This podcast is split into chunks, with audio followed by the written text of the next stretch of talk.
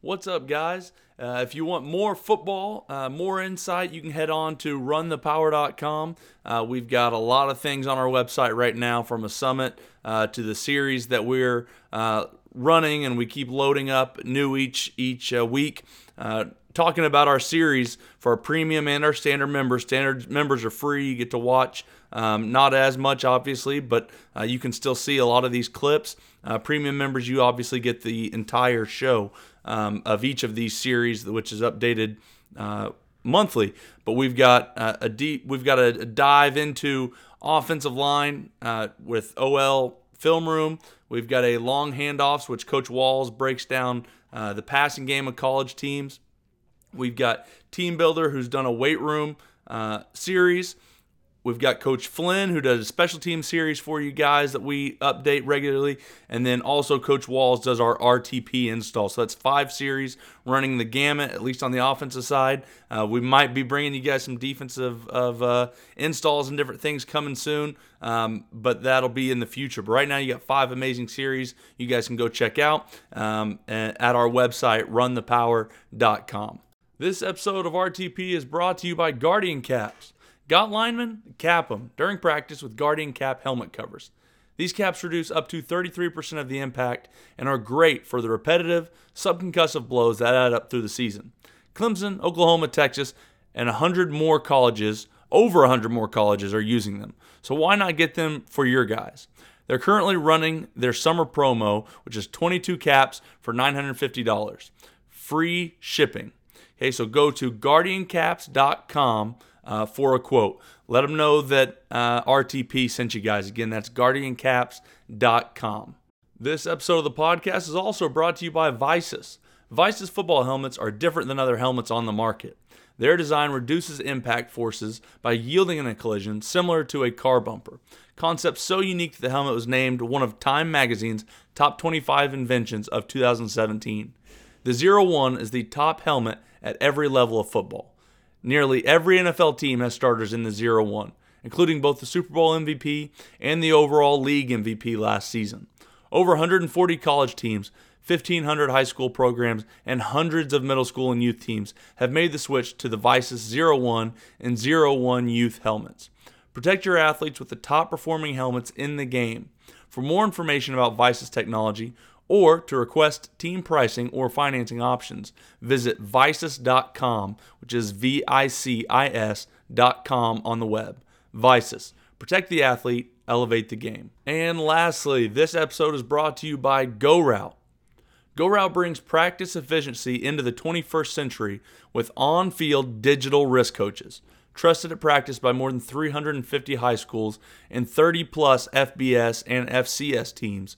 GoRout allows coaches to instantly send out scout cards and installs to players so they can stay up tempo all practice without the need for binders or managing multiple huddles. Compatible with all major play drawing systems and hand drawn cards, GoRout teams routinely double or triple their practice reps daily. All right, you've got these wrist coaches that are all digital on the kids' arms. You program them, send them out right before the play. They know exactly what the play is by looking at it. Again, you don't have to write the cards out. You don't have to do any of that. You don't have to try to show it. It's windy or rainy. You're putting it in sleeves. Uh, some kid sees one, some sees something else. They get it right there on their arm, right when you want to do it. It's great for up tempo protection against up tempo teams. If you value practice time and want the best preparation, then you need to go no scout cards with GoRout. Learn more at gorout.com. Email sales at gorout.com or just give them a call 866 777 1448. On today's episode of RTP, we talk with Drew Ambrose. Coach Ambrose is the quarterback's coach at Franklin High School in Franklin, Wisconsin. Listen as we talk with Coach Ambrose about his football journey throughout high school football in the North, how he attacks defenses with the passing game, and his offensive play calling philosophy and plan. You can follow Coach Ambrose on Twitter at Drew Ambrose2. Hope you guys enjoy.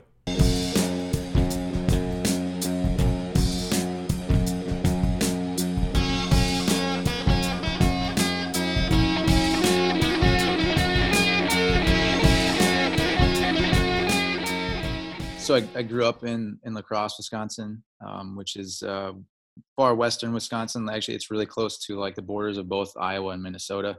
Um, I played at uh, La Crosse Central High School. Um, we were a wing T team actually, so I, I, ran that from the time I was in seventh grade through through graduation. Um, after that, went on to University of Wisconsin La Crosse. Uh, started out there as a running back. Um, I'm not the biggest guy. I'm like you know six foot, 180 pounds. So I'm not like prototypical college running back size. So I ended up switching over to to play strong safety. Uh, I was there for about two years, and then I ended up getting injured in training camp. Um, kind of saw the writing on the wall, the guys that I was behind, and just decided that uh, it was probably time to just focus on school and uh, do that whole gig. And then uh, my my former head coach from high school actually uh, he reached out to me through my dad. So my dad actually taught at my high school where I went, and uh, he's now he's now one of the assistant principals there at the school. And uh, he asked if I was interested in coaching, uh, just because he knew that I love football, and I was like, well, yeah, why not? So took a shot on that, and uh, I was on the four and a half year plan for college, so I ended up having three years to coach there before I graduated. Um, did that. I, I my degree actually is in economics, so I, I did not plan on like teaching and coaching. Um, so that. say that sounds like bad economics.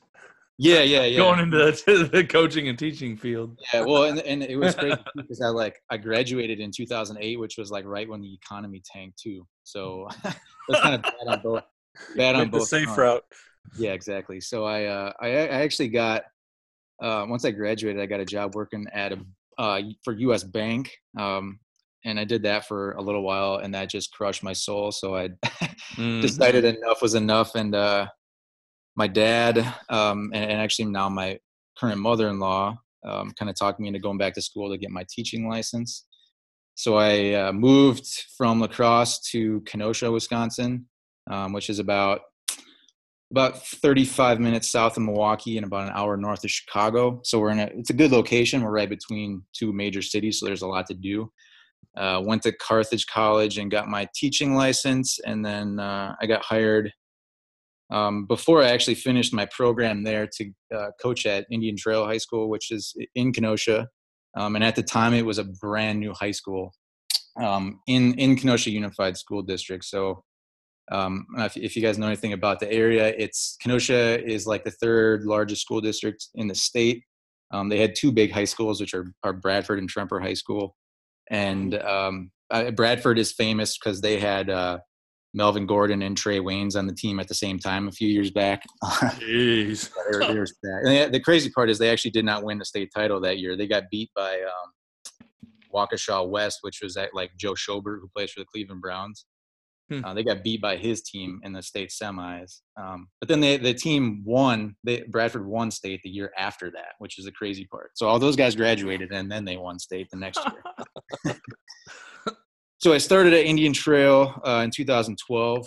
Um, so it was their third year of of football. Uh, they had had freshmen in 2010, uh, and then freshmen in JV ball in 2011 2012 was the first year of varsity ball, and uh, we did not have any seniors on the team since it was a brand new school. Uh, we went, we ended up going two and seven that year, so we still won a couple games even though we didn't have any seniors, which was fun. Um, and then the next year we had, obviously we had you know 22 returning starters back the next season, so we, were, yeah. we ended up being, we were pretty good. Um, we had a few guys go on to play play at the next level. We had a, a defensive end and tight end who went on to play at Wofford College down in, in South Carolina we had a few other guys go to the D2 level. Um, we ended up making it, uh, I think, to the third round of the playoffs that year, and we have we have another team in our league, Franklin High School, who is like a state powerhouse, and they knocked us off uh, 17 to 14 in, in, in the playoffs that year. And then uh, had a few more years. I, I, ended up I stuck around there for six years total. Um, our the guy that was the original head coach left after my fifth year, he left to go down to Lake Forest High School in down in Illinois, which is about 30, 30 minutes or so south of here. Um, and then they brought a new guy in. Um, he actually came from Iowa. Um, most of our staff did not stick around uh, for that year when he was there. Um, myself and our O line coach did stick around uh, for one more year, and then we both decided after that year that I think things had kind of changed a little too much to, in some ways that we weren't we didn't totally agree with. So we, we moved on, and uh, he actually now uh, John, my O line coach, he he's not coaching right now. He just had his third kid, so he's taken a couple years off. Um, and then I moved on to uh, Racine Case High School, which is about 20 minutes north of Kenosha, which is where I uh, currently am right now. So I, uh, this was my first year there. So. And what are you coaching there? Uh, right now, I'm the offensive coordinator, and I coach quarterbacks as well. So. So, coach, man, I got to ask you. You know, moving all these spots, and and you know, seeing seeing good times, seeing you know rougher times are not as good, having to build things up.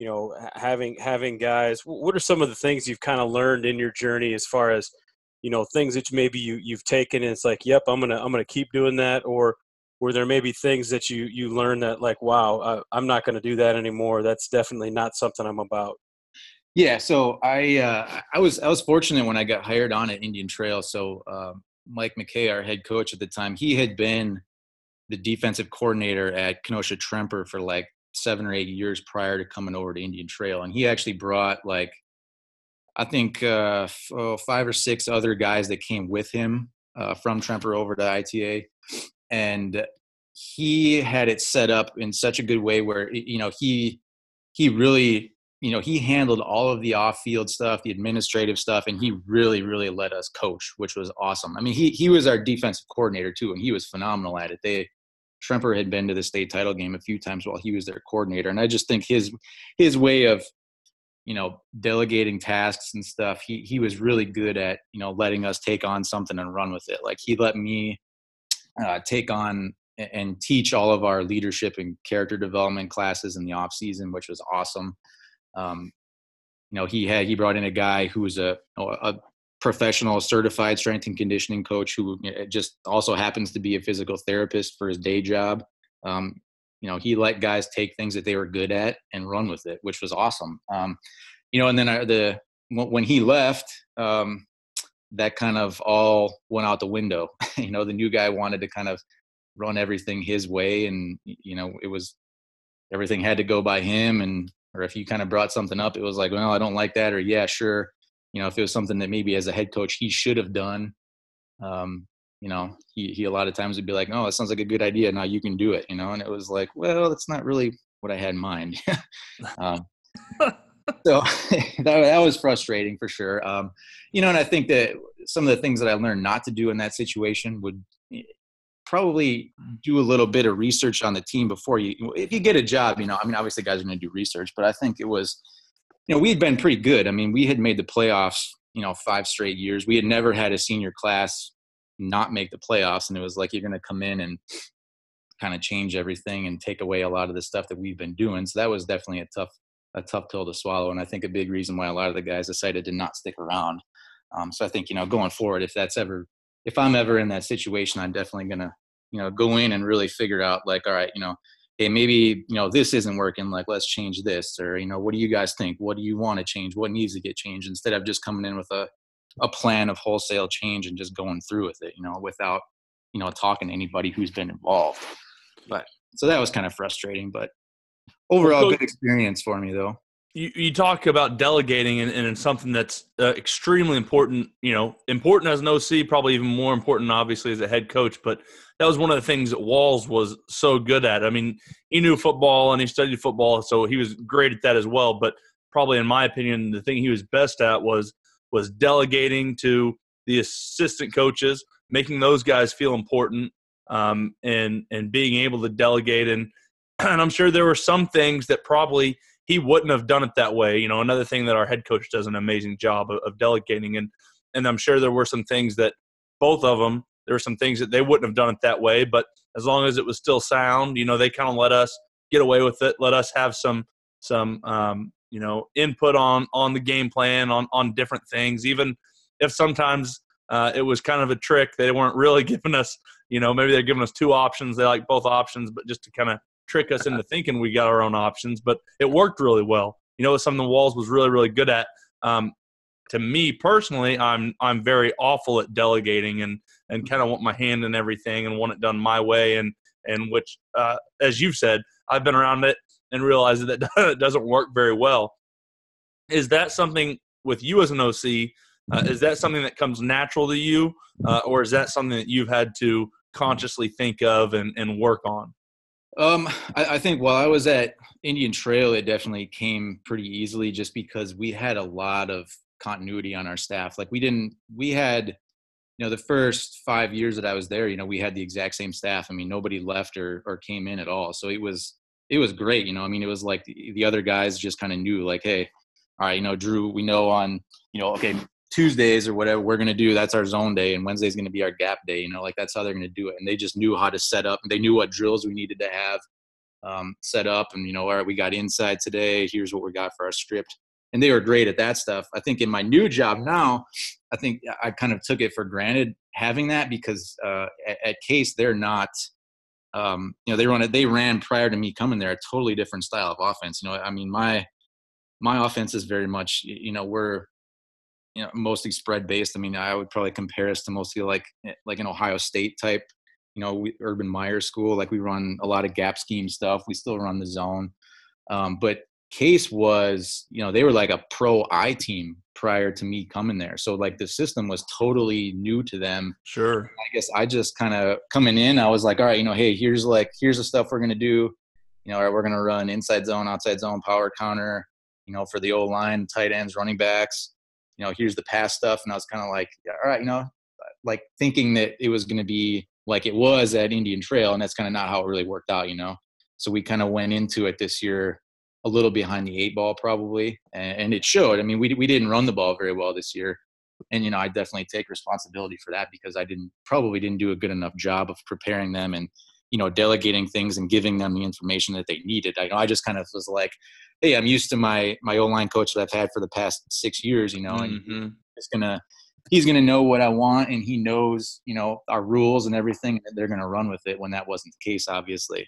So so that that was definitely a challenge this year. But I I think I'm inherently and I'm pretty good at delegating stuff, and and I've always had good assistants, so that helps a lot too. So well, I think another thing that's obviously really, really important, and sometimes you can't help it. Like you said, if you move jobs and and your offensive line coach has his his third kid, which is a job in and of itself, um, you really can't help it. But I think one of the the a very important thing that at least that Walls always talks about, and maybe Walls you can expand on it a little bit better. I just got the cliff notes, but is is how important it is to um, treat. I don't know if treat's the right word, but to treat your assistant coaches, uh, the ones that are really good, especially, uh, to keep them with you and keep them feeling valuable uh, and, and, all these different things that you can do. Walls, what are um, help me out here a little bit, but what are some of those things that that you look to try to do when you're an offense coordinator and, and you have a good whatever receivers, offensive line coach, whatever that is. But obviously, uh, we've talked, you know, at nauseum probably on this podcast about that continuity, how important that is. And, and so, what are those some of the things that you do to try to um, empower those guys or, or whatever to, to keep those guys wanting to work for you and, and happy with the job they have instead of trying to, you know, maybe chase a job somewhere else? I think you gotta you gotta know your guys, you know, inside and out. I think the the personality, uh, the personality factor is huge, and then I also think that you need to you need to be able to sit down with those guys and ask them what their goals are. So I mean, if if their goals were, you know, I use a, a couple of guys on our staff at Broken Arrow. I knew a guy like Tim Holt wanted to be a head coach. So, and he he'd even said my other goal was I wanted to learn more about the run game. Well, okay, cool. Let's let's let you coach running back so you can learn run game.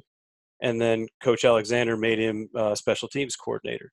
So he would have you know that that ability to kind of put some of those things on a resume, and then it also kept him interested because he was going to have to learn and uh, he was going to have to get better. Um, uh, for instance, when I had you as an offensive line coach, you know, I had to kind of feel you out at the start, but then ultimately, you know, hearing your goal of, you know, Coach Walls, I want to be the best offensive line coach in America. So it was kind of like, all right, well, let's, you know, what do you know from Houston? Well, we ran a lot of zone and some pin pull, and we threw the ball, you know, 70% of the time and kind of like okay well we'll broaden your horizon a little bit with teaching you a little bit more about the the gap schemes and the, the gap run game and then at the same time let you kind of you know find your way and find your niche and then once once i knew you were ready to roll just let you go but i think if if you don't sit down and and talk to those people and figure out what exactly their goals are now it just becomes my goal or it becomes you know maybe maybe something where I'm trying to sell. Hey, here's what the standard for the team is, or here's what the vision for the team is. Well, those those people didn't have anything to do with that. But once I, I kind of understand what makes people tick, we can get some people on the same page. We get it bought in, and everyone's now acting like a team instead of me just you know saying something and everybody conforms to it.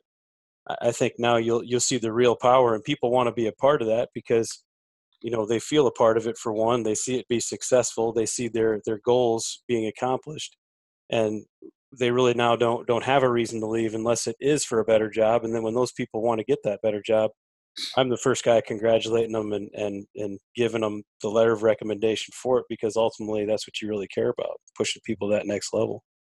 Yeah, for sure, man. I, I completely agree. We uh I I'm definitely fortunate in I have the guy who was the OC previous to me at Case is still on staff. Um, he actually works for the TSA, uh, so he's not a teacher in the building. So he, he works at the TSA up at the airport in Milwaukee. So he's he's not around in the building a whole lot, and that was kind of the reason why when I was going through the process of looking for a new spot when I was leaving Indian Trail that I ended up at Case is because I knew I know a guy who's one of the principals in the school, and it was like, all right, you know, he he hooked me up with the head coach, and he was like, yeah, man, if you want to come, you know, you can be the OC. Um, you know, you can run the show. He's like, I'm going to keep the other guy on, you know, on the staff just because he's knowledgeable and he is. He's great. It's it's awesome having another guy on staff who has been an OC. You know, so it, it makes my life a lot easier. With you know, he coaches our receivers now, and our head coach is actually our O line coach. So so it's a good it's a good setup right now. Um, I think, like I said earlier, for me, it's uh, I, I should have done a better job myself of just going through and saying, hey, you know, here's kind of what how we're going to do it, and you know, and having the rules and everything in place for those guys, kind of, you know, as far as what we're running on offense and that type of thing, and the game planning process, because it all kind of, I kind of came in and in late, you know, towards the towards summer last year, right before the season, you know, because we we only get in Wisconsin. I mean, we only get five days in the off season to work. You know, we only get five practices in the summer, so it's we don't get a lot of time with the kids. So, Whoa. You know, it's kind of a, you know, like a, a quick like let's throw everything together and do this quick, and then uh, you know, kind of go as, you know, as as time went, you know, just kind of taking it as it happened and trying to figure it out. But this year we're definitely going to be a lot better prepared. I mean, uh, you know, like you know, I, I obviously I got the, you know, your guys' premium premium site, which has been awesome. You know, Walls, you and I talk like, you know, probably like what once a week or something about. oh my god, you know, I'm on the R4 thing now with Dub, which is awesome. And the big the big reason I did that is actually because of the way things went this past season. And it was like, hey, I just I need to get something, you know, just to make sure that we were clear with like language and you know, making sure everything was set up and systematic in a way that like I could teach it to the guys, the other assistants, and then they could trickle down to the kids. You know, just having that having that in place, I think, is going to be a huge benefit to us. Just because, and Case is not traditionally a, a, football, a great football school. It's it's more of a basketball school. So trying to trying to build it up is you know it's been a, we've had a good off season, so that's going to help. But uh, you know, I just think all the combination of all the different things we've been doing this off season with that and you guys has been has been awesome, and I think it's I think it's definitely looking up for us. I think, and you touched on it. That common language is just so important. You know, what wherever you get it from, wherever you you know borrow it from, make up your own, whatever it is, as long as your whole coaching staff and your kids are all in the same language and it all makes sense to everybody and they're all using it. Um, I think uh, it's just such a benefit because no one's confused, and it's so easy. I think, especially in football, um, to be speaking a different language to your coaches because you know uh, you got three different guys, especially you know to me on defense. You got uh, let's say you got a secondary coach, uh, two secondaries coaches, a linebackers coach, and the DC, and they're all talking about coverages, and they all four have got a different name for um, you know whatever stubby or whatever all those names are, right? But they they've got four different. They're all talking about the same thing. They're all calling it four different things. It takes them however long to figure out uh, what they're talking about, and then they're saying, "Oh, but you really mean this," and you're, I mean, it just it, it's so much left, you know, that if we just all called it the same thing, whatever it was, um, and that goes for the offense too. You know, if if your receivers coach and your coordinator are calling a coverage something different, but it's the same thing, uh, now it, it, it's some confusion in the air. Whether you know where if you can just say it's called whatever, uh, you know, Sharpie That's fine. That doesn't matter. As long as we all call it Sharpie, we know what we're talking about, and we can get it rolling as long as we all go through it, and it saves so much time. Everyone's on the same page, and and uh, it just rolls so much smoother.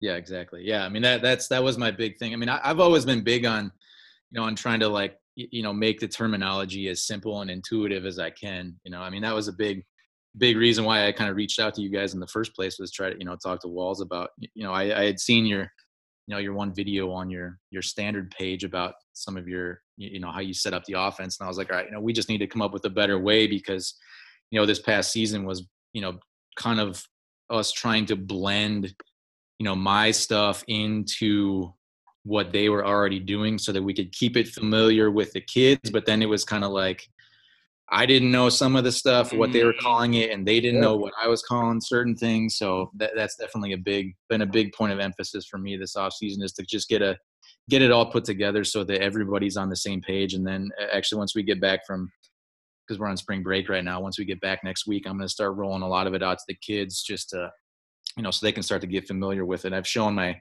my quarterback some of it already. Um, unfortunately, we have a we have a pretty good quarterback coming up who's only a sophomore right now, so that's going to help. yeah, lot. that'll be nice to have. That's right, baby. but, uh, so that's that, that's kind of where I'm at right now with all that stuff. But you know, I think you know, watching all the stuff that you guys have put out, and you know, the dub stuff is obviously you know awesome. You know, putting things into families and buckets has been you know, it just makes even for myself, you know, it's like it make it just makes it so much easier to you know recall stuff even for me you know so i can imagine how it's going to be you know that much simpler for the kids but, right it, it just makes it so much more digestible and and now you know it, it does sound great at times to say we're very simple and we've only got a few plays and and if you got a bunch of uh, ass kickers on your team then by all means run those two plays and be great at them but um, there's a, a, lot of times at least that, that i've run into that we need a few more plays than two uh, but you don't want to overwhelm the kids and, and now they're doing you know too much thinking too much so um, you know, kind of some of the ways that we've done it. And, and there's been a bunch of coaches do it, but, um, you know, with different tags and, and like you said, families and buckets where we at least know the base rules and some of the things for those and what we're trying to get accomplished. And it's just, it's, it's been unbelievable how, how much more you can teach these kids. And like you said, now, uh, you know, you start at year one, now uh, you get that continuity. You're still there four years later now you're you're expanding on each of those. They already know those base whatever plays and now i can expand depending on uh, do i have a running quarterback? Do i have a great throwing quarterback? Do i have you know a fast or a big line? Now i can tweak it from there but they all still know all of our base stuff and now we tag different things on it. And and you know anyone can go and say we're going to run power and zone and option and all those plays are are plausible plays but how do you group those together where your whole your offense can run all of it or whatever it is you're wanting to use uh, to where it's digestible is the is the fun science I think of of coaching behind your playbook. Yeah, for sure. I totally agree. Yeah, I mean that's that was a big you know thing for me this offseason was you know the one I think the one area that we struggled with the most in the run game obviously was our communication on you know our, our combos on zone like for th- this year for some reason we started seeing a ton of like teams wanted to stem and shift around pre-snap and it was like that that was messing with our kids a ton because you know it's the first year in this kind of a system i mean I, they had never ran zone before i mean they were sure. all you know power counter lead that kind of stuff you know they run some toss but you know so it was it was very confusing for the kids when they'd start seeing that you know and I, and I think the first team that did it to us was like week three and you know of course that's like you know one of the better teams in our league and then everybody saw that afterwards so they continued to do it you know and it was like we were just you know constantly kind of trying to you know adjust and figure out figure stuff out with the kids and and you know and when it's a new system for them too it's it's even that much more difficult so yes. i think that the benefit of this off season will really be having that common language of you know all right here's what this combo is called you know uh, just all that stuff so everybody's on the same page you know and i think it's going to make it so much better you know along with you know, if we want to call a, you know, inside out or outside zone, hey, the combos don't change, man. Like it's the same thing. You know, you're just changing your your steps and your aiming point. You know, you call, make the same calls. You know, is it odd or even? And then you know you're looking, you know, where's the center going? I mean, same thing with gap. You know, power counter. It's the same thing. Right. Having the same calls both ways around. You know, so it, it making it that much more simple for us will be better. Just because you know, like I said before, my my I was fortunate to have you know my O line coach at, at Indian Trail was you know, he was a phenomenal coach and he played at, you know, he played in Northern Michigan, which is a D2 school. So, you know, I didn't have to like, you know, not once did I ever have to go to him and be like, hey, man, you need to do, you need to this combo. yeah. He just did it, you know, and I was like, because he knew how to do it, you know, but at, at this spot, you know, these guys have never ran it before.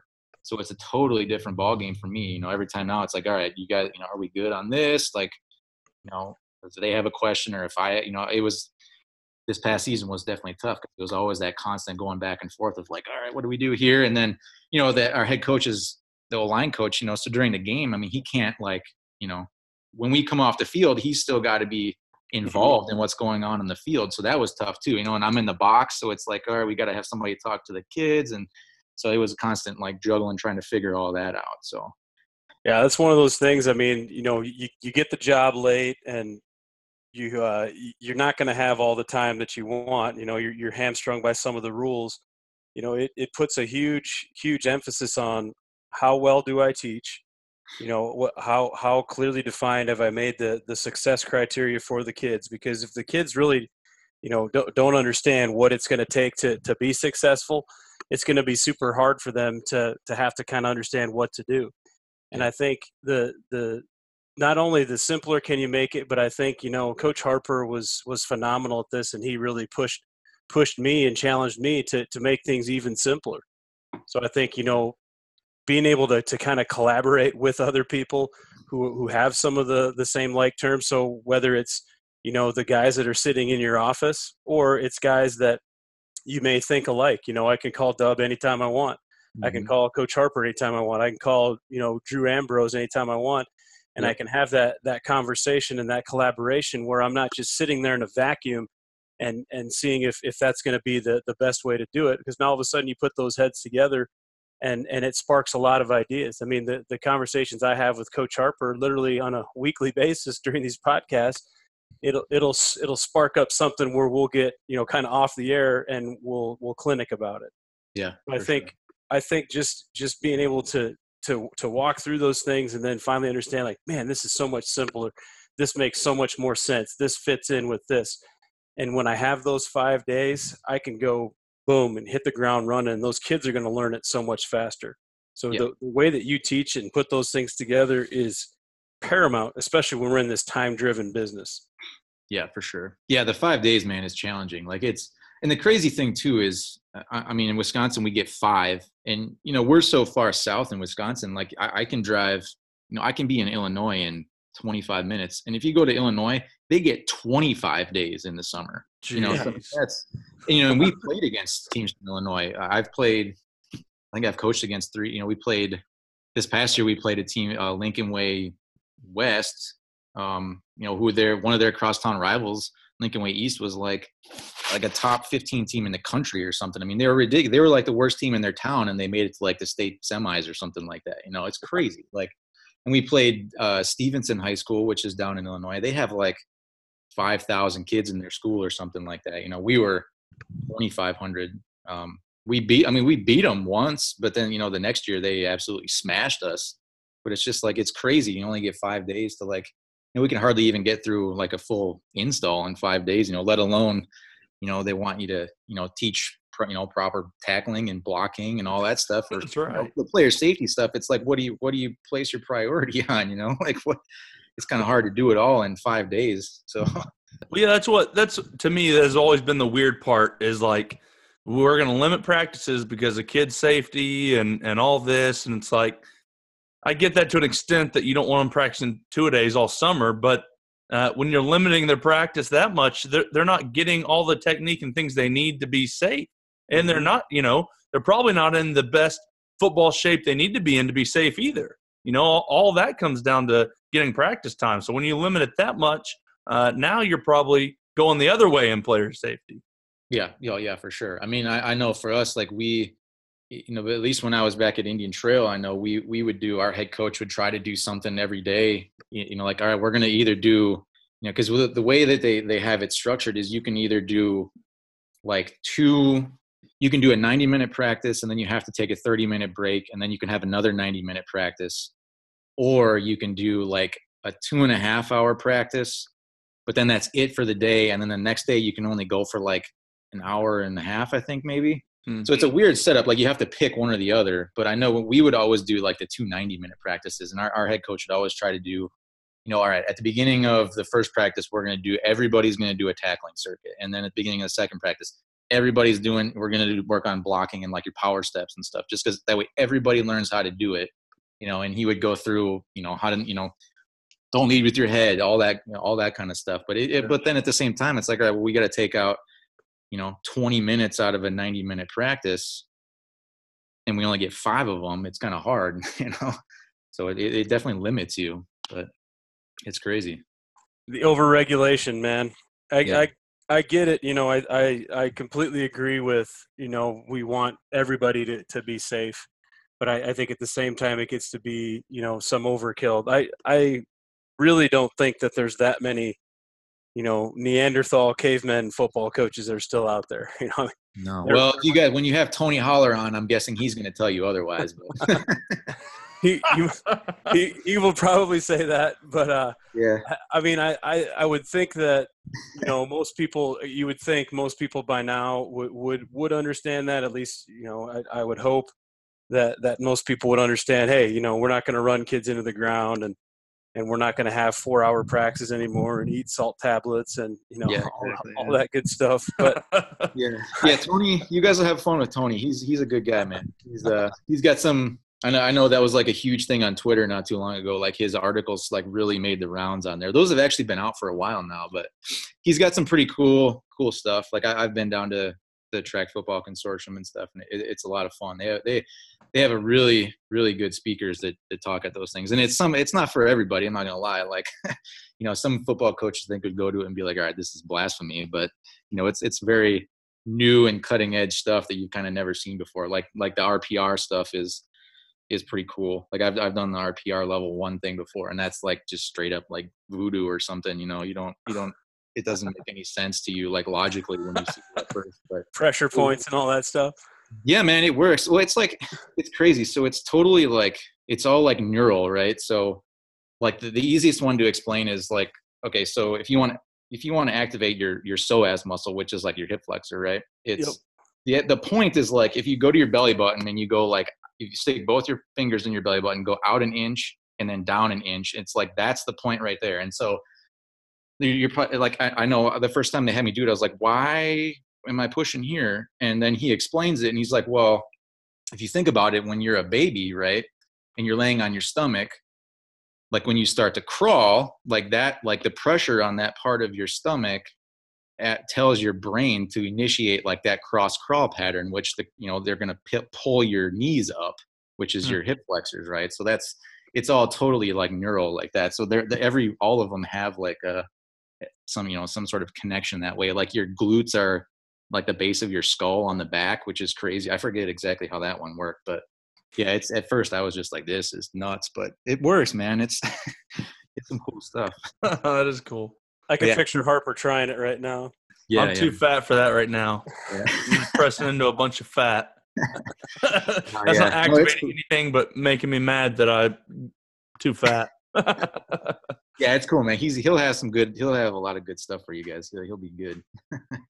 I'm definitely excited to have him on. I know that, but you know, I just, again, I just think so. You know, there's so much information out there for for people not to understand. You know, that, that right now football is the safest it's ever been.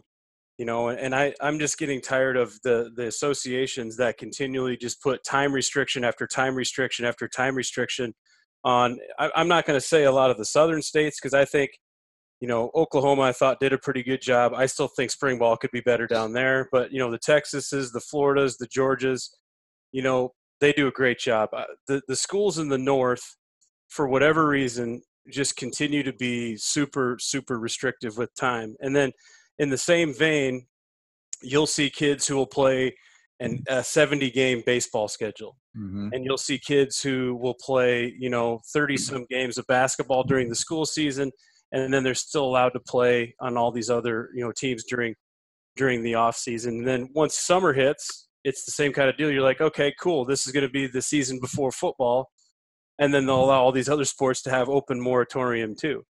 So I mean, it, it just gets old having to kind of be the you know the the person that has to to to bend over backwards and and change schedules to to help people out. You know, with multiple sports and schedules and busyness. Uh, when it, at the end of the day, the most violent sport that we play is football. Yeah. And kids kids need to be physically ready to play that thing, and it takes time to physically get ready for you know for combat. You don't see MMA guys train for five days and go fight. you know, I mean, you don't see you don't see boxers do. Hey, you know what? I'm going to give it a good two week camp and let's let's go at it. You know, I mean, it takes time to prepare for those long, arduous seasons that you know they want to they want to schedule 12 games so they can make all their money back in the playoffs too. Well, let let us train and let us get ready for that and and let's have some you know some trust in these coaches being educated. We'll keep kids safe and also make them ready to play this this combat sport that everybody loves. Yeah no i agree man. Yeah we i mean it's constant like I, I, know like aau basketball man right now is like the biggest thing. It's just especially in our area like i mean there are so many kids that play on an aau team and it's just nuts like sometimes you know like they'll you'll show up for like a, a morning workout in the summer and we'll have like you know there's like 15 kids missing and you'll ask and hey, where are all these guys? And the other kids would be like, oh, well, they had a, you know, AAU tournament somewhere. And it's like, dude, like, you know, they're just always gone. And it's nuts to me because like, I think back to when, when I was in, in high school, you know, which is eh, like 15 years ago, like if you wanted to play AAU ball, like you had to be a dude in order to be on an AAU team. And now it's yeah. like now everybody has an AAU basketball team, and it's like if you don't like somebody's dad doesn't like the coach, it's like all right, well I'm going to start my own team now, and, and then everybody's playing, and it's just it's just getting out of hand. You know, it's almost like you know that and between that and baseball, it's crazy. I mean, baseball is not as bad, but man, it's it's nuts, dude. Like they're constantly always basketball stuff going on. The kids are missing for, and they're playing. You know, they'll they'll be they'll go to a tournament in a weekend and play like eight games in two or three days. It's like, all right, well, what's worse? You want to do that, or you, you don't want to give me more than five days of practice football, but they're going to play, you know, 20 basketball games in a week. Like, all right. That's right. So, yeah, it's, it's nuts, man. yeah. Then every one of those kids comes back from, a, you know, their, their binge of, of basketball and they weigh six pounds less. Yeah, and, and what, shape. Yeah, what do they what do they want to tell you in the weight room? You know, I'm not gonna say all of them, but a good number of them. Man, I'm really I'm really sore. I'm really worn out, and I'm really worn down. So now I can't lift. Well, yeah. now it just becomes a compounding problem because you're you're continually getting weaker, and then you're going to want to step out there and, and have to compete on a field where now the, the kids that have been showing up are, yeah. are you know building that armor up to do it. So yeah. I don't know. Sometimes it doesn't make sense, but hey, they're not going to listen to me, right? Yeah, exactly. well, coach, uh, you know, you, you kind of talked about going to that o- the Ohio State type of offense. Uh, yeah. So, uh, are you guys going to be? Are you guys, you know, pretty heavy twenty personnel? If so, uh, what are you?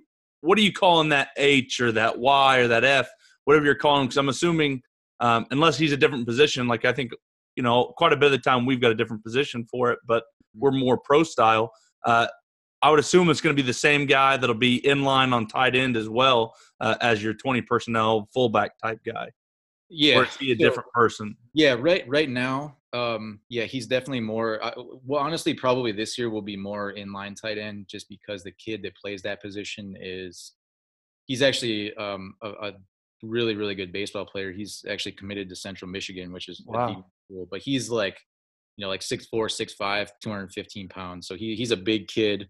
Um, he actually did not play. He didn't even play football his freshman and sophomore year because he was focusing on baseball. And then wow, he he had played quarterback when he was younger, and uh, the plan was he was going to come out and play quarterback this past year. Um, and we actually ended up having this other kid who was only a sophomore who was, you know, just turns out to be like a stud. So we are like, hey man, we're gonna bump you to tight end. Um, so that's where he's at right now. So we're we're lucky in that spot. Um, in the past it, it's it is definitely dependent really like on the type of kid that we've had there. Like when i first got the oc job at indian trail that it was more of like you know a true like h back like off the line guy pretty much you know every play. Um like when we originally started out we we ran like i was fortunate my first year as oc we were pretty stacked um talent wise we had we had a really really big o line like i think we averaged like 280 across the front on the o line we were huge um, and then we had Jeez. three receivers who were pretty good. Um, one of them one of them got uh, he he was getting some D1 interest um, from the Big Ten schools and like the MAC schools. He ended up going to Northwest Missouri State because he's also like a stud track kid. He's a long jumper and triple jumper, so he's actually doing both. Um, and then we had a quarterback who could really chuck it. So we were kind of running like a little bit of the Baylor offense back then. You know, it was a lot of like the hey, we're just going to pound you with you know power counter and zone, and then we're going to launch it deep or throw quick screens. We did a lot of that. Um, now we're more like I said, kind of like the inline tight end, which is so we're, we're a little more you know away from that Baylor style to more of like you know we got to we got to hit some intermediate throws and we got to run a little more outside zone and that kind of stuff. But we, the kid, I'm, I'm fortunate that the kid that is playing tight end is a very good athlete. Um, last year we actually ended up splitting him out wide quite a bit. That was typically, especially when we get into like the red zone goal line area, I would put him, I would line him up as like our outside guy or put him out, you know, as a single receiver. And, you know, he's six four, six five. He's, you know, seven or eight inches taller than most of the corners you would want Heck yeah. Nice. All right, man, let's throw it, throw it to Colton up here in, in the end zone, you know? So, um, yeah, I'm fortunate with, with him. And then we actually have another kid who played a little bit of like, um, we had a couple injuries towards the end of the year, so we had to move some guys around. So we had another guy who was a pretty good uh, linebacker for us who came over and played like a little bit more of like the fullback role, like a true offline type kid who was a little bit more of a badass that would, you know, really get in there and smoke some dudes if we needed to, like on power. So, so I think with this year the plan is probably to be more like true 11-ish personnel a little more often, but then also have that capability to get into some 21 with that other kid, um, putting him off the line a little bit. So yeah, I'd like to get into some more like tight end wing sets, that type of thing, just because I think that really puts a lot of stress on the defenses that we see around here. So when we see a ton of four two five, so we run to the boundary a lot up here. Oh yeah, I'm about to say I bet there's yeah. some really good, uh, especially depending on how they run their four two five. Um, there's some really uh, almost easy things to to pick on in the run game. I think uh, yep. with some of those guys that are strictly you know four two five. I'm going to keep the, the extra guy to the to the field no matter what. Yeah, for sure, man. Yeah, we actually, I mean, I'm a big, we've always ran a ton of power read. That's kind of been like our go to play for, you know, almost ever since I got to Indian Trail. We put it in. We, my first, the first kid that we had at quarterback when I was at Indian Trail was a really, really good running quarterback, very fast kid. He ended up actually going to uh, Upper Iowa to play. Um, so we put in power read with him, and I think he ran for like almost 2,000 yards or something. But we've always used that, and I love love running that one into the boundary, especially with a you know the tight end or H back into the boundary, and then we'll just arc him right around up to the second or third level. Even that's been a great play for us over the years. So, what do you teach in the guard when you guys do power read? Because I've kind of heard both. I've heard you know just kind of cram it up in there no matter what, and then I've had some coaches try to teach. Um, you know, if you see that in crash, get your guard out around him, and now he's kind of a a lead blocker now out and still picking up the linebacker, but now he's going to be outside of that end that's that's wrong arming and and you know mm-hmm. kind of teaching the guard to basically read that same read as the quarterback. How do you guys teach that? I, have never we've never really run power read much at, yeah. at Broken Arrow or never really got into it, so I'm always kind of curious. Yeah, we def we we try to get him out around that guy if if he can. That that is that's definitely like the number one thing that we see against it is they'll you know they'll they'll send like the defensive end down, try to wrong arm the guard, and then they'll shoot the linebacker over top. You know, just to try to bait us into the give read with it. Um, and so we we definitely try to get the guard to go over top. Now it obviously depends on the probably the talent level of that kid a little bit. Sure. Um, but if we can, and that's why I, I really like using, you know, putting the tight end on that side and arcing him a lot um, you know, and then we can kind of mix mix that in with like some pin pull too, you know, just to take advantage of whatever that defensive end is doing. You know, if he wants to play, if he wants to shoot down to try to bait, try to bait us into the give read. Okay, well then you know we'll call pin pull into the boundary. You know, that's a good play. I like that one. You know, like it works oh, out. Yeah. So I th- I think uh, you know, especially into the boundary, but it really anywhere. I think being able to package eleven personnel, you know, weak power and pin and pull together um, can be you know one of the simplest and, and one of the best things that you can do out of 11 personnel run game wise um, mm-hmm.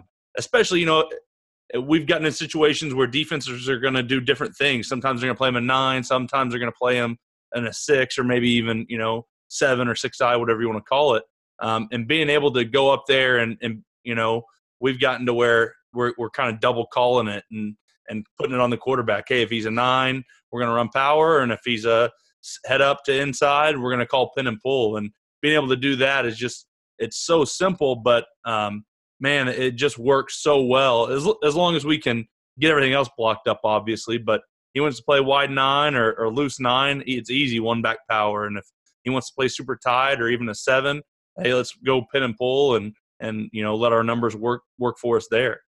Yeah, for sure. Yeah, that and then I'm also a big I'm I'm a big weak counter fan too. I, I love that play. We we've had a lot of success, and that's I think I think it, statistically that has been I think aside from power read, weak counter has been our our best run concept over the past at least since I've been the OC anyway. Um, Is that GT counter? Or are you guys going G H Y? For the mo- we, so when I was at Indian Trail, we ran strictly GH or GY, I guess, um, where we would and similar to like kind of what you guys have on your install, you know, where you, a lot of like what Clemson and Ohio State do, they will mm-hmm. put like the running back and that H back on the same side. Mm-hmm. I like I, I tend to like to align them opposite of each other and then the running back like you know takes off like it's going to be like a power read but then it's like a design cutback you know I, have always liked that look because that you know we sell that off of power read and pin pull you know they all kind of package together like that. So you kind of right. get the pre-snap same steps out of the running back right away and then it's a design cutback. So those are the big three and then we, we, we do run a decent amount of like split zone too. So but that's probably my favorite look as of now. Now that probably is obviously going to change this year with having a little bit more of an inline tight end. We'll probably just be running a little more GT um, because Case actually prior to me coming there, they were a big GT team, so they know it um, and they know how to coach it. I, I, did not know it before I got there, but um, so it's good to have those guys that, that do know it. So one of my favorite things that Walls ever put in, and I've only got to run it a couple times since, and and it makes me angry that it's I've only gotten to, but uh, especially against like those three, four teams. We'd go two tight ends and we'd run um, split zone, but pull our tackle or tackle trap. I, however, everyone wants to call it doesn't really matter. Yeah. But um, yeah, yeah, so you know, I tackle and tight end working up to that backside linebacker, and now my play side technically tackle is is pulling, open pulling, and kicking the backside end. Um, man, it has just worked so well for us. Uh, the few times that we've ran it, it we need to be able to run it a little bit more often, probably, especially this year. We got a tackle that can really pull, um, and we we can make it work into a couple different fronts, you know. So um, just a, another way where a team doesn't think you can run split zone or doesn't think you can run some things because you get you know inline tight ends, but but then being able to with your tackle or um, it'd also be nice to run some counter and and with an inline tight end have him pull. So we don't know if we'll, we'll be athletic enough to do that, but it'd be really cool to to be able to make that work. Yeah, man. I, I tell you what, if I could pick, like, if I could hand pick, you know, two specific kids for my team every year, I would pick out two tight ends. That way, that I could base out of twelve personnel and just split those guys all over the field. Like that would be my mm-hmm. ideal. Like I would love that. Like, you know, I just haven't never been able to do it as of yet. Like my you know, my original at, at, Indian Trail, our first head coach was the defensive coordinator. So it's like whenever we had those kind of guys, well, guess what? They're they're going to play defensive end. they're playing D and linebacker yeah. 100% of the time. Yeah, exactly. So it's kind of like we we had some of those guys, but yeah, I never really had them. But it, yeah, if I could pick, man, I would sit. I, I would love to sit in, you know, like ace and ace twins and be able to do all that stuff all day, and then split those guys. You know, put put your big guys on the outside when you get down in the red zone goal line area. That would be that would be sick if I could do that. that that literally might might be the, the best offense I ever saw was was the Patriots when they had Gronkowski and they had uh, Hernandez, the the yeah. murderer himself. Yep. I, am I'm, I'm not kidding. Dog. sorry, sorry, rest in peace there. Uh, but uh, I, I was lucky enough to go to, to Florida for spring ball, and and you know we we had connections with Urban Meyer when he was down there. So it would have been uh, Tebow's last year and what a collection of talent. I think they had their entire three deep back on on defense. You know, they're getting ready to go win the national title. But the best player in the field, hands down, was Aaron Hernandez. I mean, yeah, it was that, yeah. it, it literally wasn't even close. Like every every third down, every team segment, you know, Tebow. Let's just say Tebow was not the greatest passer, but he was really good when he was throwing the ball to to Aaron Hernandez. Yeah. That guy that guy could get open on on linebackers, that guy could could split out and get open on safeties. I mean, he was insane and and now he goes to to Belichick and and who I think is is one of, you know, one of the few coaches who literally could call a game on defense, and I could call a game on offense too. He's he's that good. But the way that they moved him around and handed him the ball and created extra gaps in in the run game, and you know with, with Tom Brady, that was to me the coolest offense that was literally ever created. They got running backs lined up out wide, and they still do that, and then they had those two tight ends.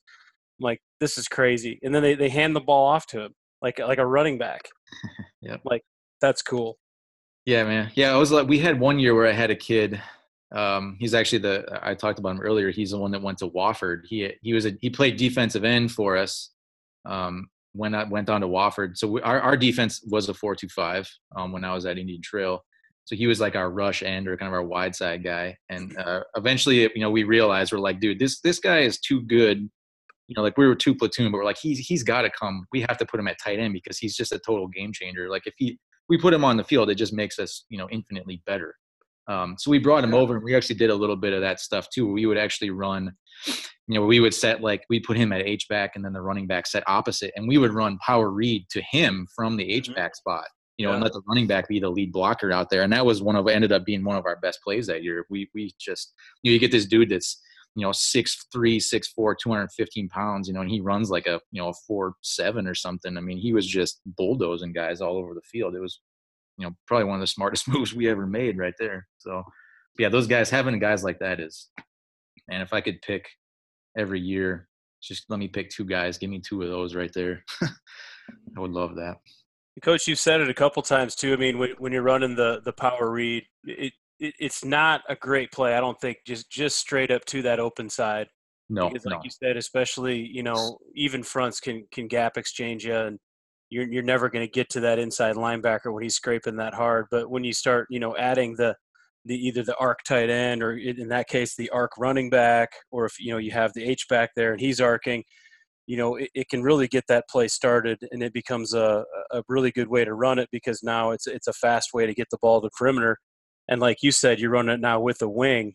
You, you could build it into your cadence to where you don't even have to send the guy in motion. Yep. Uh, you know, the guy can just get that that running start, and and it changes the box a little bit for the for the defense. It's it's been a great play for us too, and I and I like it. You know, being a, a receiver guy, and we can put some of those those faster kids at, at wing spots, and it allows us to get the ball quickly to the perimeter and and take advantage of some of their skills. And you know, we don't have to to do a whole heck of a lot. You know. Yep. Yeah, for sure, man. We've ran. I mean, I actually just did a clinic on it like back in January on on all of our power read stuff, and it was like, you know, just going back through all the film, it's crazy like how many different you know variations of it we've tried over the years. Like I, I think the only one that I never really was comfortable enough running was like the like the sprint out shovel power read. You know, that was the only one that I just was like, man, that scares me. Hell no. Game but uh, you know we've done all the you know we've done like the toss read we've done you know the basic mm-hmm. inverted veer we've done jet read we've done power read from pistol where it's just a straight downhill run and then the quarterback can pull it and you know like on like a zone read we've done just about everything yeah. so yeah but yeah it's definitely run, run into the open side we've never you know back when we had a quarterback who ran a 4-4 we could get away with it but you yeah. know we, that was like you know that hasn't happened since then.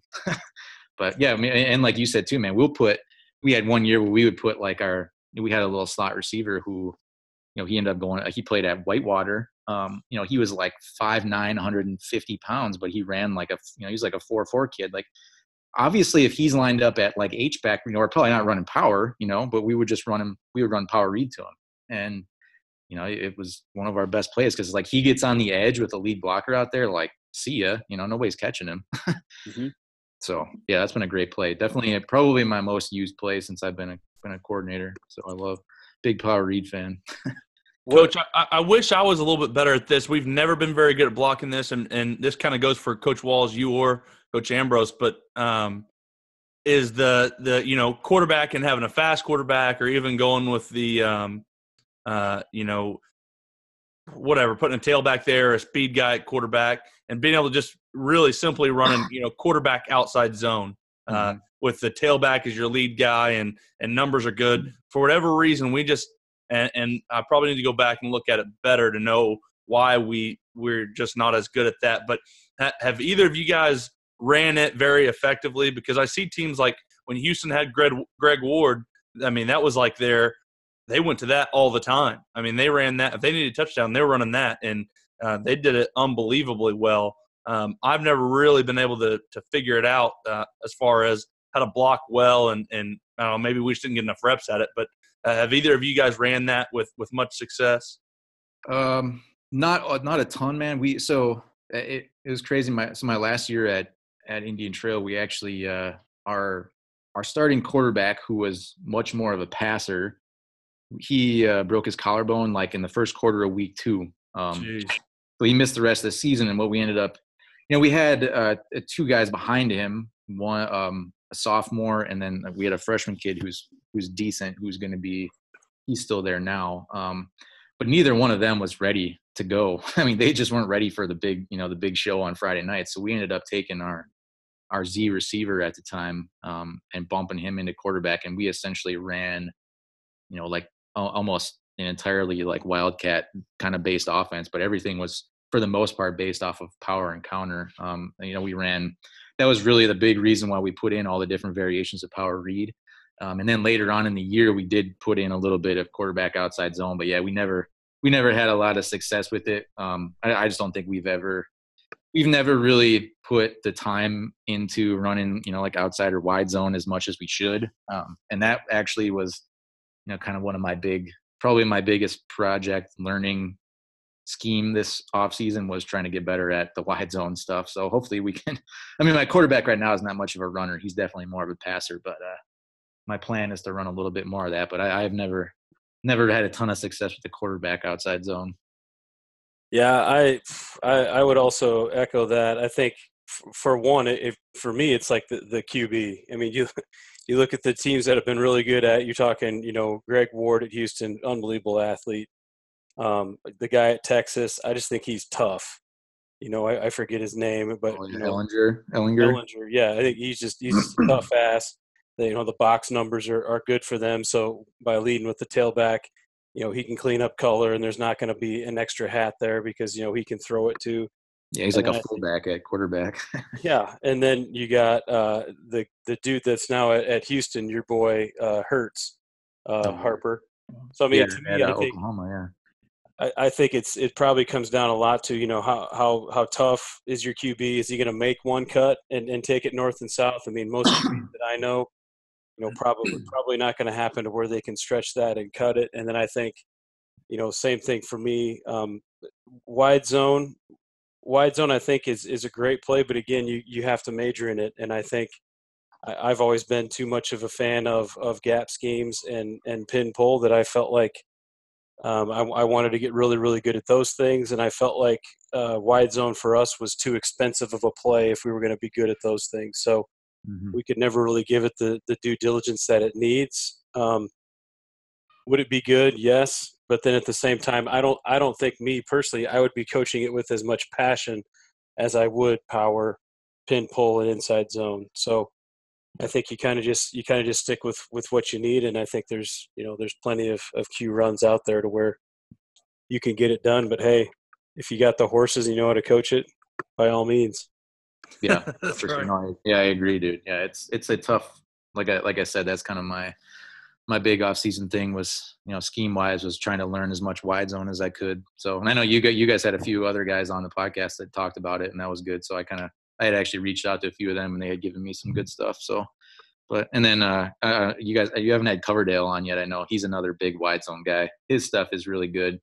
He's almost like, he's like so cerebral and smart. It's like, you know, it's hard to, you know, like he, he's so detailed. It's like, man, I don't think I can, like I want to do it, but man, it's it's he's he's so good at it. Like I don't think I'm on that level yet to to be able to do what he's doing. yeah, you sit there and listen to guys like you know Gibbs and them talk about it and all all the techniques and nuances. I'm like, dude, this is this is an entire offense. Yeah. You know, and I. I, I could never give it the, the due diligence. I mean, the the one play that I would run, and, and you know Harper by, by saying you know leading with the tailback, you know to, to me the outside sorry, the wide zone lead. I want to want to make sure I don't you know make the people mad out there, but the wide zone lead where you have the extra fullback or the extra hat just to clean up color, I think I think makes it a lot easier. and and that's you know the the main way the Patriots run it. You see a lot of teams that if they are going to run it and maybe not just major in it, that's that's the way that they will run it because it helps kind of clean up some things on that that front side combination, and you know then you can cut a little bit on the backside and, and maintain. You know the other thing it does I like is when you when you add lead, it changes your angles. So I don't have to worry about that front side backer. My angles can now work back a man and when I when I now don't have to worry about a linebacker flying over the top and my he's way way behind me, I can be a little bit thicker on that down defender. And now I don't have to worry about you know teaching teaching that guy to, to come off. You know, hey, it's a punch and then expand. I can stay on that thing because I got a fullback that's going to clean it up. So yeah, yeah, that's kind of that's kind of been my crutch a little bit. Maybe and maybe it's a bet good or a bad thing, but it, it it's my way of saying, hey, it makes outside zone a little bit easier. Yeah, no, I agree, man. Yeah, it's it. So I like the the couple teams that I watched a lot of this off season. Like I, I did Ohio State, and then uh, I watched NC State, who NC State ran a ton of wide zone, and they run it. They run a lot of it with a like a lead back, you know, kind of that like almost like that offset, one back offset, one in the pistol, and then he leads up in there. That's definitely their favorite way of doing that, I think. And then Ohio State will do a little bit of that too, but they're either they're running it out of pistol with like an H back or something out there too. So they yeah, I, I agree. It's definitely cleans it up a lot for you when you have that lead blocker in there. Well, coach, uh, you know, kind of running up here on an hour, uh, but the last thing I always love to ask is uh, when you're watching other team's offensive line, uh, what's some things that they'd be doing that would make you think highly of their offensive line coach? So I think the biggest thing for me is that I learned a lot more of this year. Uh, like I like I mentioned earlier, was we started seeing a lot of a lot of teams started to stem and and shift their fronts like right pre snap on us. Um, you know, I think just being able to, as the O line, they're able to just understand what their rule is, you know, and hey, it's it's zone. All right, man, I'm gonna step to my play side and I'm just gonna block my rule. I'm gonna step, block my gap, and we're gonna go from there. Or if it's power, you know, we're not gonna. They don't panic when they see all that movement. They just understand. All right, hey, let's step and block my rule. Like I know I gotta go.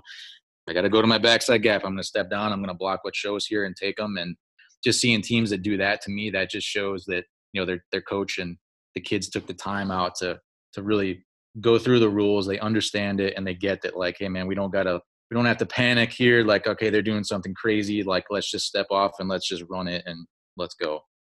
I think it's a great point, you know, and it's it's one of the things that I I really really admire about Coach Harper is is he's always I think done a, done a good job of preparing his guys for for difficult looks and difficult fronts.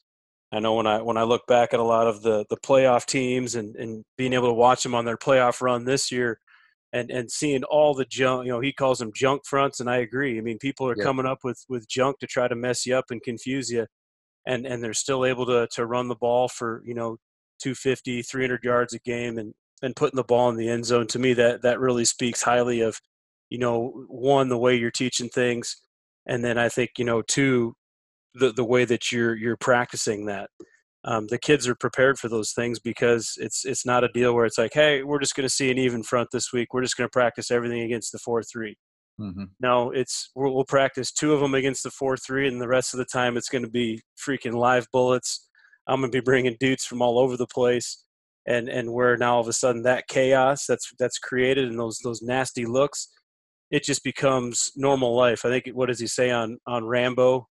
You know, he's talking he's talking about you know the the days the days that you think might be the worst days ever. He calls heaven. Oh yeah, yeah, you know, and that's kind of the way you know those kids get to be. It's like, hey man, I've I've seen worse things in practice, so the games yeah, man. easy.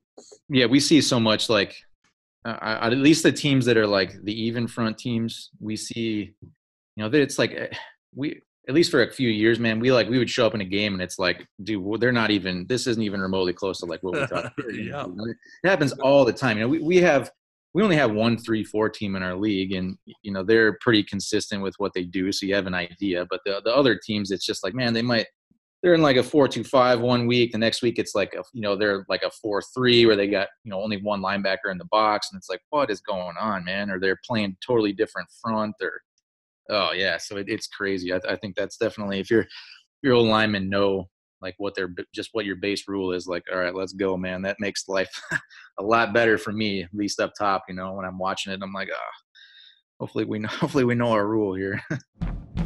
And that's to do it for this episode of RTP. We want to again thank all of our sponsors. You guys make sure and go check them out. Help grow our community by telling other coaches about Run the Power. And if you enjoy running the power, go get your shirt, long sleeve, or hoodie at runthepower.com. Also, if you have any topics or any questions you would like for us to discuss in the next podcast, simply rate our podcast and then leave a comment in the writer review section of the podcast app. This will help our podcast rating as well as it'll allow us to answer the questions you all want answered. Make sure and go check out our blog at runthepower.com. Follow me on Twitter at Harper underscore coach and Coach Walls at Coach Brady Walls. Run the Power now also has its own Twitter and Instagram, and you can find that at Run the Power. Hope you guys enjoyed this one. Talk to you soon.